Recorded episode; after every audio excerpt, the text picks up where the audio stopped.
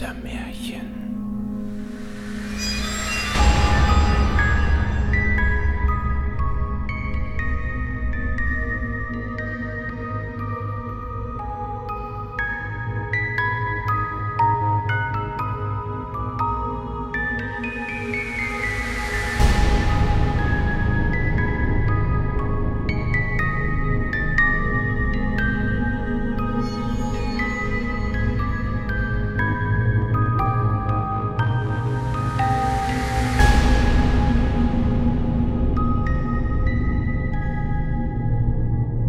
Das Geisterschiff nach einem Märchen von Wilhelm Hauff.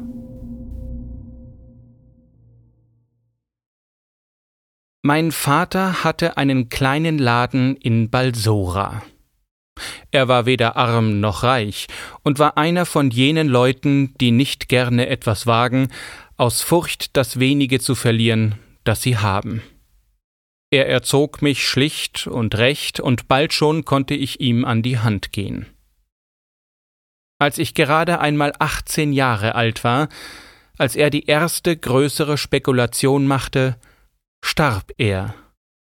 Wahrscheinlich aus Gram darüber, tausend Goldstücke dem Meer anvertraut zu haben. Und tatsächlich, Wenige Wochen danach lief die Nachricht ein, dass das Schiff, dem mein Vater seine Güter mitgegeben hatte, versunken sei. Meinen jugendlichen Mut aber konnte dieser Unfall nicht beugen. Ich machte alles vollends zu Geld, was mir mein Vater hinterlassen hatte, und zog aus, um in der Fremde mein Glück zu probieren, nur von einem alten Diener meines Vaters begleitet, der sich aus Anhänglichkeit nicht von mir und meinem Schicksal trennen wollte. Im Hafen von Balsora schifften wir uns mit günstigem Wind ein. Das Schiff, auf dem ich mich eingemietet hatte, war nach Indien bestimmt. Wir waren schon gut 15 Tage unterwegs, als der Kapitän mit besorgtem Blick zu uns trat. Ein Sturm zieht auf. Verflucht. Ich bin auf allen sieben Weltmeeren gesegelt, aber in dieser Gegend kenne ich das Fahrwasser nicht gut genug, um einem Unwetter mit Ruhe entgegenzusehen. Seid gewarnt, Herr. Es wird ungemütlich werden. Ho! Zieht die Segel ein! Macht schon, ihr Landratten! Die Nacht war angebrochen. Hell und kalt, und der Kapitän glaubte schon, sich in den Anzeichen des Sturmes getäuscht zu haben. Auf einmal schwebte ein Schiff, das wir vorher nicht gesehen hatten, dicht an dem unsrigen vorbei. Wildes Jauchzen und Geschrei erscholl aus dem Verdeck herüber, worüber ich mich nicht wenig wunderte, immerhin stand doch ein gefährlicher Sturm bevor. Aber der Kapitän an meiner Seite wurde blass, wie der Tod.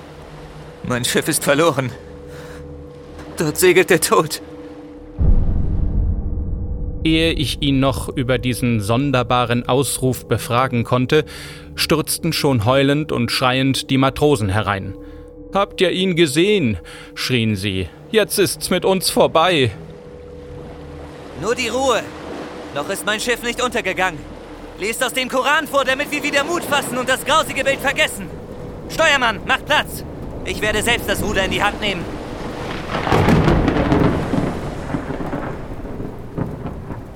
Doch der Sturm zog sich zusammen, und ehe eine Stunde verging, krachte das Schiff gegen einen Felsen und blieb sitzen. Setzt die Boote aus! Kaum hatten sich die letzten Matrosen gerettet, so versank das Schiff vor unseren Augen mit all meinem Hab und Gut, und als Bettler fuhr ich in die See hinaus. Aber der Jammer hatte noch kein Ende. Fürchterlich tobte der Sturm, das Boot war nicht mehr zu steuern. Ich hatte meinen alten Diener fest umschlungen, und wir versprachen uns nie voneinander zu weichen. Endlich brach der Tag an, doch eine Welle erfasste unser Boot und stürzte es um. Ich habe keinen meiner Schiffsleute mehr gesehen. Der Sturz hatte mich betäubt, und als ich aufwachte, befand ich mich in den Armen meines alten, treuen Dieners. Herr! Oh, Allah sei Dank seid ihr erwacht. Der Sturm hat sich gelegt, ihr wart bewusstlos, aber ich konnte euch auf diese Planke ziehen. Unser Schiff ist verloren. Doch seht, am Horizont schwankt ein anderes Schiff auf den Wellen. Es ist nicht weit. Als wir näher kamen, erkannte ich das Schiff als dasselbe, das in der Nacht an uns vorbeifuhr und welches den Kapitän so sehr in Schrecken versetzt hatte. Ich empfand ein sonderbares Grauen vor diesem Schiff. Die Äußerung des Kapitäns, die sich so furchtbar bestätigt hatte, das öde Aussehen des Schiffes, auf dem sich, so nahe wir auch herankamen, so laut wir auch schrien, niemand zeigte, erschreckten mich. Doch es war unser einziges Rettungsmittel. Seht, Herr, dort vorne hängt ein langes Tau herab. Wir sollten es vom Wasser aus erreichen und uns daran hochziehen können. Noch einmal rief ich, und wieder keine Antwort. Wir zogen uns an dem Tau hinauf, ich als der Jüngste voran. Aber welch ein entsetzliches Schauspiel bot sich meinen Augen, als ich das Verdeck betrat. Der Boden war mit Blut gerötet. Zwanzig, dreißig Leichname in türkischen Kleidern lagen auf dem Boden. Am mittleren Mastbaum stand ein Mann, reich gekleidet, den Säbel in der Hand, aber das Gesicht war blass und verzerrt. Durch die Stirn ging ein großer Nagel, der ihn an den Mastbaum heftete, auch er war tot. Schrecken fesselte meine Schritte. Ich wagte kaum zu atmen. Schließlich, nachdem wir in unserer Seelenangst zum Propheten gefleht hatten, trauten wir uns weiter vorzuschreiten. Bei jedem Schritt sahen wir uns ängstlich um. Weit und breit nichts Lebendiges, als wir selbst und das Weltmeer. Nicht einmal laut zu sprechen wagten wir. Aus Furcht, der tote, am Mast angespießte Kapitän könnte seine starren Augen zu uns drehen, oder einer der Getöteten würde seinen Kopf umwenden. Endlich waren wir bis an eine Treppe gekommen, die in den Schiffsraum führte. Unwillkürlich machten wir dort Halt und sahen einander an denn keiner wagte es recht, seine Gedanken zu äußern. O Herr, hier ist etwas Schreckliches geschehen. Sollte das Schiff da unten voller Mörder stecken, so will ich mich ihnen doch lieber auf Gnade und Ungnade ergeben, als längere Zeit unter diesen Toten zu verbringen. Ich dachte wie er. Wir fassten uns ein Herz und stiegen voll Erwartung hinunter. Totenstille war aber auch hier, und nur unsere Schritte hallten auf der Treppe. Wir standen an der Tür der Kajüte. Ich legte mein Ohr an die Tür und lauschte, es war nichts zu hören. Ich machte auf. Das Gemach bot einen unordentlichen Anblick. Kleider, Waffen und anderes Gerät lag untereinander, aufeinander, durcheinander. Die Mannschaft oder wenigstens der Kapitän musste vor kurzem gezecht haben, denn alles lag verstreut umher. Wir gingen weiter, von Raum zu Raum, von Gemach zu Gemach, überall fanden wir herrliche Vorräte in Seide, Perlen, Zucker. Ich war vor Freude über diesen Anblick außer mir, denn da niemand auf dem Schiff war, glaubte ich, alles zu meinem Eigentum machen zu können. Denkt daran, Herr, wir sind hier auf hoher See. Land ist nicht in Sicht und wir werden es wohl kaum ohne menschliche Hilfe erreichen können. So genossen wir die Speisen und Getränke, die wir in reichlichem Maß vorfanden, und stiegen schließlich wieder aufs Verdeck. Aber hier schauderte uns der schreckliche Anblick der Leichen. Wir beschlossen, uns davon zu befreien und sie über Bord zu werfen. Stellt euch unseren Schrecken vor, als wir herausfanden, dass sich kein einziger aus seiner Position bewegen ließ. Wie festgefroren lagen sie auf den Planken, und man hätte den Boden des Verdecks ausheben müssen, um sie zu entfernen, und dazu fehlte es uns an Werkzeug. Auch der Kapitän ließ sich nicht von seinem Mast losmachen, nicht einmal seinen Säbel konnten wir aus der starren Hand reißen.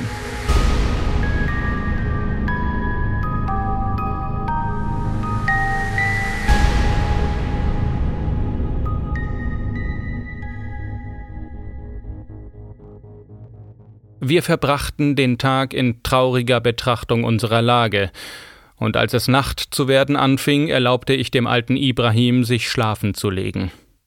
Ich selbst hielt auf dem Verdeck Wache, doch als der Mond aufging und ich anhand der Gestirne berechnete, dass es wohl gegen elf Uhr sein müsste, überfiel mich ein so unwiderstehlicher Schlaf, dass ich mich unwillkürlich hinter einem Fass, das auf dem Verdeck stand, zur Ruhe legte. Es war allerdings mehr Betäubung als Schlaf, denn ich hörte deutlich die See gegen die Seite des Schiffes schlagen und die Segel vom Winde knarren und pfeifen. Auf einmal glaubte ich Stimmen und Tritte auf dem Verdeck zu hören. Ich wollte mich aufrichten und nachsehen, aber eine unsichtbare Gewalt hielt meine Glieder gefesselt, nicht einmal die Augen konnte ich aufschlagen. Immer deutlicher wurden die Stimmen. Es war mir, als wenn ein fröhliches Schiffsvolk sich auf dem Verdeck umhertrieb. Mitunter glaubte ich, die kräftige Stimme eines Befehlenden zu hören, auch hörte ich Taue und Segel deutlich auf und abziehen. Nach und nach aber schwanden mir die Sinne. Ich verfiel in einen tieferen Schlaf, in dem ich nur noch ein Geräusch von Waffen zu hören glaubte, und erwachte erst, als die Sonne schon hoch stand und mir aufs Gesicht brannte. Verwundert schaute ich mich um. Sturm, Schiff, die Toten und was ich in dieser Nacht gehört hatte, kam mir wie ein Traum vor. Aber als ich aufblickte, fand ich alles wie gestern. Unbeweglich lagen die Toten. Unbeweglich war der Kapitän an den Mastbaum geheftet. Ich lachte über meinen Traum und stand auf, um meinen Alten zu suchen. Dieser saß ganz nachdenklich in der Kajüte. O Herr, ich wollte lieber im tiefsten Grund des Meeres liegen, als in diesem verhexten Schiff noch eine Nacht zuzubringen. Als ich einige Stunden geschlafen hatte, wachte ich auf und hörte, wie man über mir hin und her lief. Ich dachte zuerst, ihr wäret es, aber es waren wenigstens zwanzig, die oben umherliefen. Auch hörte ich rufen und schreien. Dann kamen schwere Tritte die Treppe herab. Da wurde mir schwarz vor Augen. Nur hin und wieder kehrte für einige Augenblicke mein Bewusstsein zurück. Und da sah ich dann denselben Mann, der oben am Mast angenagelt ist, an jenem Tisch dort sitzen, singend und trinkend. Und der, der in einem roten Scharlachkleid nicht weit von ihm am Boden liegt, saß neben ihm und half ihm trinken. Ihr könnt es mir glauben, meine Freunde, dass mir nicht gerade wohl zumute war. Denn es war keine Täuschung, ich hatte ja auch die Toten gehört. In solcher Gesellschaft zu reisen war mir unheimlich. Mein Ibrahim aber versank wieder in tiefes Nachdenken. Jetzt habe ich's. Mir fällt ein Spruch ein, den mir mein Großvater beigebracht hat. Er war ein erfahrener, weitgereister Mann, und dieser Spruch, Herr, er hilft gegen jeden Geister- und Zauberspuk. Und was den unnatürlichen Schlaf angeht, dem können wir uns entgegenstellen, indem wir Sprüche aus dem Koran beten. Der Vorschlag des alten Mannes gefiel mir. In banger Erwartung sahen wir die Nacht herankommen. Neben der Kajüte war ein kleines Kämmerchen, dorthin beschlossen wir uns zurückzuziehen. Wir bohrten mehrere Löcher in das Holz der Tür, groß genug, um durch sie die ganze Kajüte zu überschauen. Dann verschlossen wir die Tür so gut es ging von innen und Ibrahim schrieb den Namen des Propheten in alle vier Ecken. So gerüstet erwarteten wir die Schrecken der Nacht. Es mochte wieder ungefähr elf Uhr sein, als ich plötzlich eine ungeheure Müdigkeit verspürte. Mein Gefährte riet mir daher, einige Sprüche des Korans zu beten, was mir auch half, mit einem Mal schien es oben lebhaft zu werden. Die Taue knarrten, Schritte gingen über das Verdeck und mehrere Stimmen waren deutlich zu unterscheiden. Einige Minuten hatten wir so in gespannter Erwartung gesessen, da hörten wir etwas die Treppe der Kajüte herabkommen. Als dies der Alte hörte, fing er an, seinen Spruch, den ihn sein Großvater gegen Spuk und Zauberei gelehrt hatte, herzusagen. Kommt ihr herab aus der Luft, steigt ihr aus dem tiefen Meer, schlieft ihr in dunkler Gruft, stammt ihr vom Feuer her. Allah ist euer Herr und Meister, ihm gehorchen alle Geister. Ich muss gestehen, ich glaubte nicht so recht an diesen Spruch, und mich graute es, als die Tür aufflog. Herein trat jener große, stattliche Mann, den ich am Mastbaum angenagelt gesehen hatte. Der Nagel ging ihm auch jetzt mitten durchs Hirn, das Schwert aber hatte er in die Scheide gesteckt. Hinter ihm trat noch ein anderer herein, weniger kostbar gekleidet. Auch ihn hatte ich oben liegen sehen. Der Kapitän, denn dies war unverkennbar, hatte ein bleiches Gesicht, einen großen schwarzen Bart, wildrollende Augen, mit denen er sich im ganzen Gemach umsah. Ich konnte ihn ganz deutlich sehen, als er an unserem Versteck vorüberging. Er jedoch schien gar nicht auf die Tür zu achten, die uns verbarg. Beide setzten sich an den Tisch, der in der Mitte der Kajüte stand, und sprachen laut und fast schreiend miteinander in einer unbekannten Sprache. Sie wurden immer lauter und eifriger, bis endlich der Kapitän mit geballter Faust auf den Tisch schlug, dass das Zimmer dröhnte. Mit wildem Gelächter sprang der andere auf und winkte dem Kapitän, ihm zu folgen. Dieser stand auf, riss seinen Säbel aus der Scheide und beide verließen das Gemach. Wir atmeten freier, als sie weg waren, aber unsere Angst hatte noch lange kein Ende. Immer lauter und lauter wurde es auf dem Verdeck. Man hörte eilends hin und her laufen und schreien, lachen und heulen. Schließlich brach ein wahrhaft höllischer Lärm los, so dass wir glaubten, das Verdeck mit allen Segeln komme zu uns herab. Waffengeklirr und Geschrei. Auf einmal aber tiefe Stille. Als wir es nach vielen Stunden wagten, hinaufzugehen, trafen wir alles vor wie immer.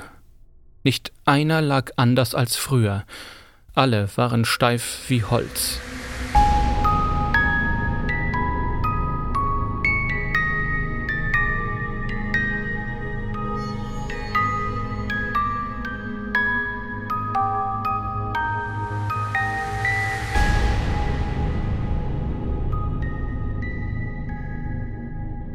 So waren wir mehrere Tage auf dem Schiff. Es ging immer nach Osten, wo nach meiner Berechnung Land liegen musste.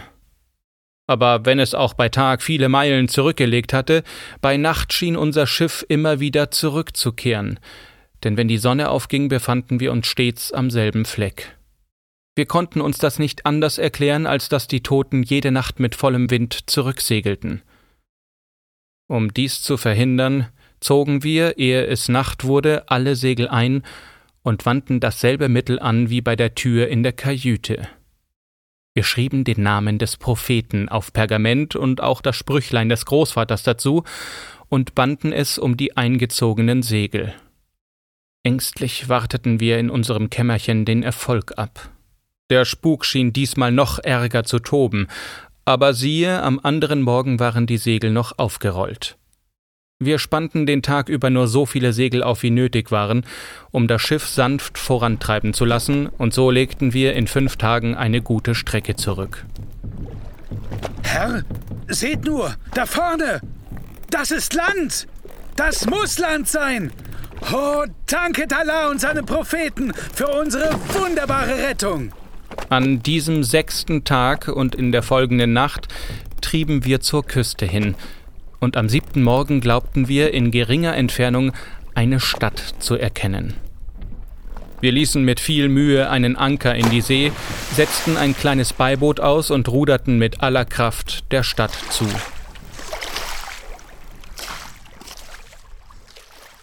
Nach einer halben Stunde liefen wir in einen Fluss ein, der sich in die See ergoss, und stiegen ans Ufer.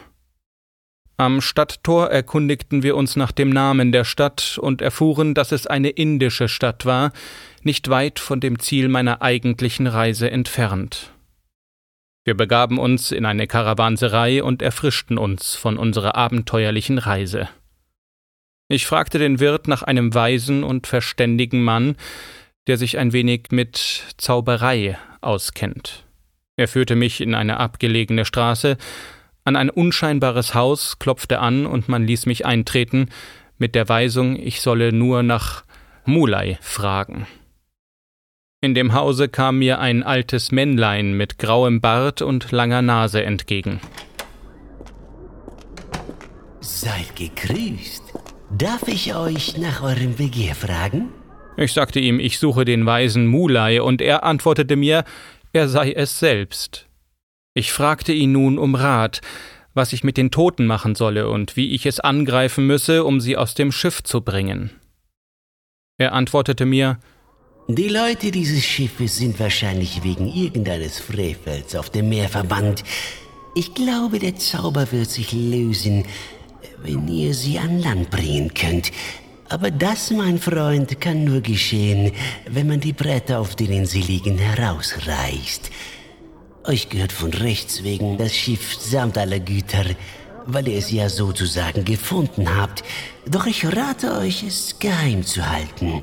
Natürlich helfe ich euch gerne mit meinen Dienern, die Toten an Land zu bringen. Und ihr gebt mir ein klein wenig von eurem Überfluss ab. Ich versprach ihn reichlich zu belohnen, und wir machten uns mit fünf Dienern, die mit Sägen und Beilen versehen waren, auf den Weg. Lasst euch eines gesagt sein, der Einfall, die Segel mit den Sprüchen des Korans zu umwickeln, kann ich nicht genug loben. Ein wirklich hervorragendes Vorgehen, meines Erachtens nach der einzige Weg zur Rettung. Es war noch ziemlich früh am Tag, als wir wieder bei dem Schiff ankamen.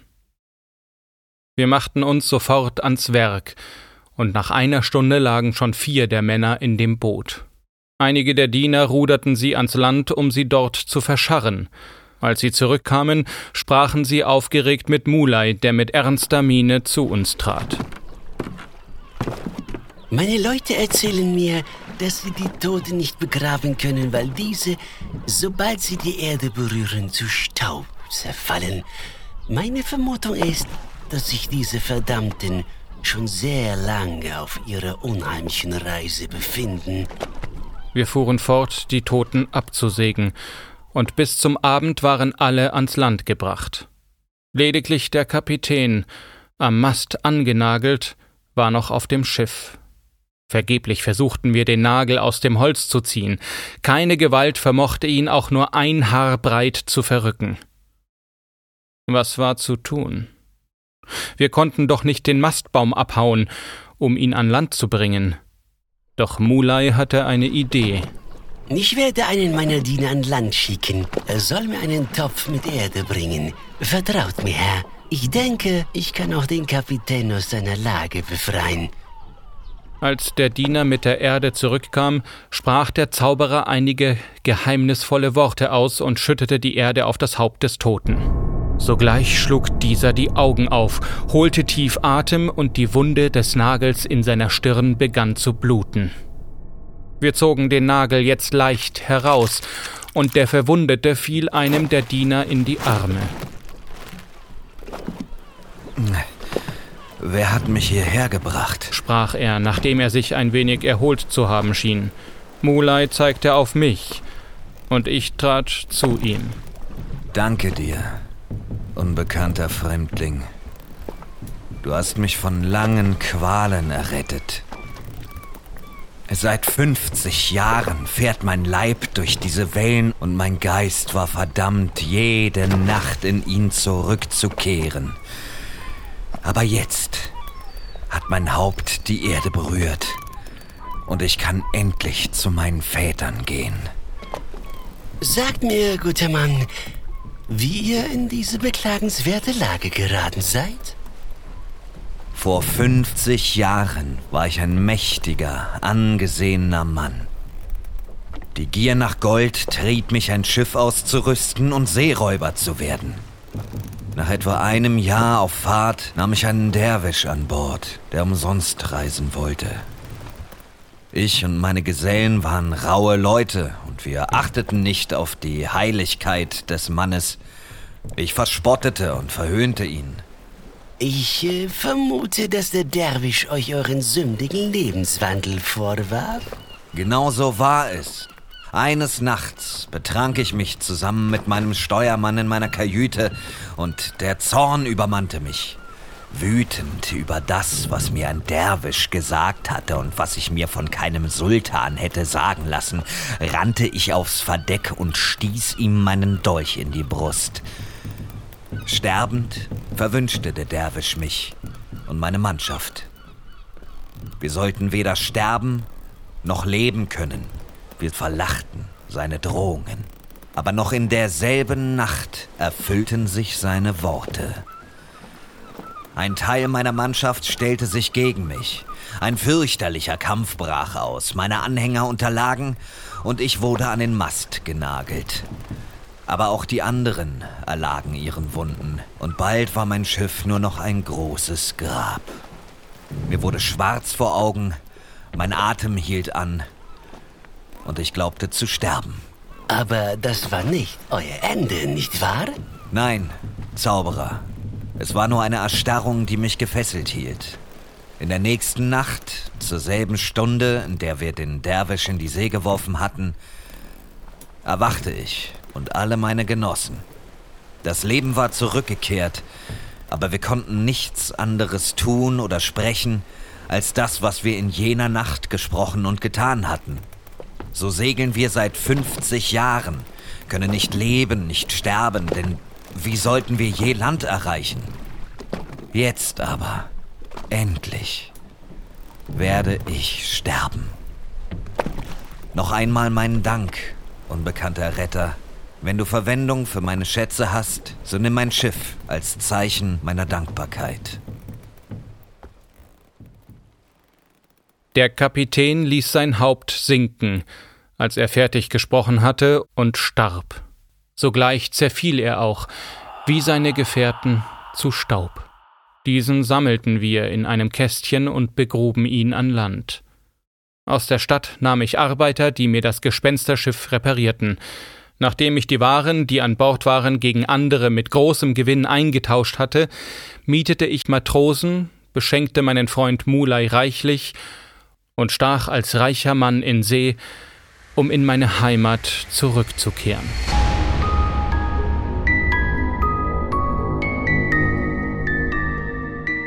Das war das Geisterschiff in einer freien Adaption von Wilhelm Haufs Gespensterschiff. Es sprachen der Kapitän Marvin Kopp, Diener Jan Abraham, der Zauberer Muley Matthias Hale, der untote Kapitän Daniel Mannkopf.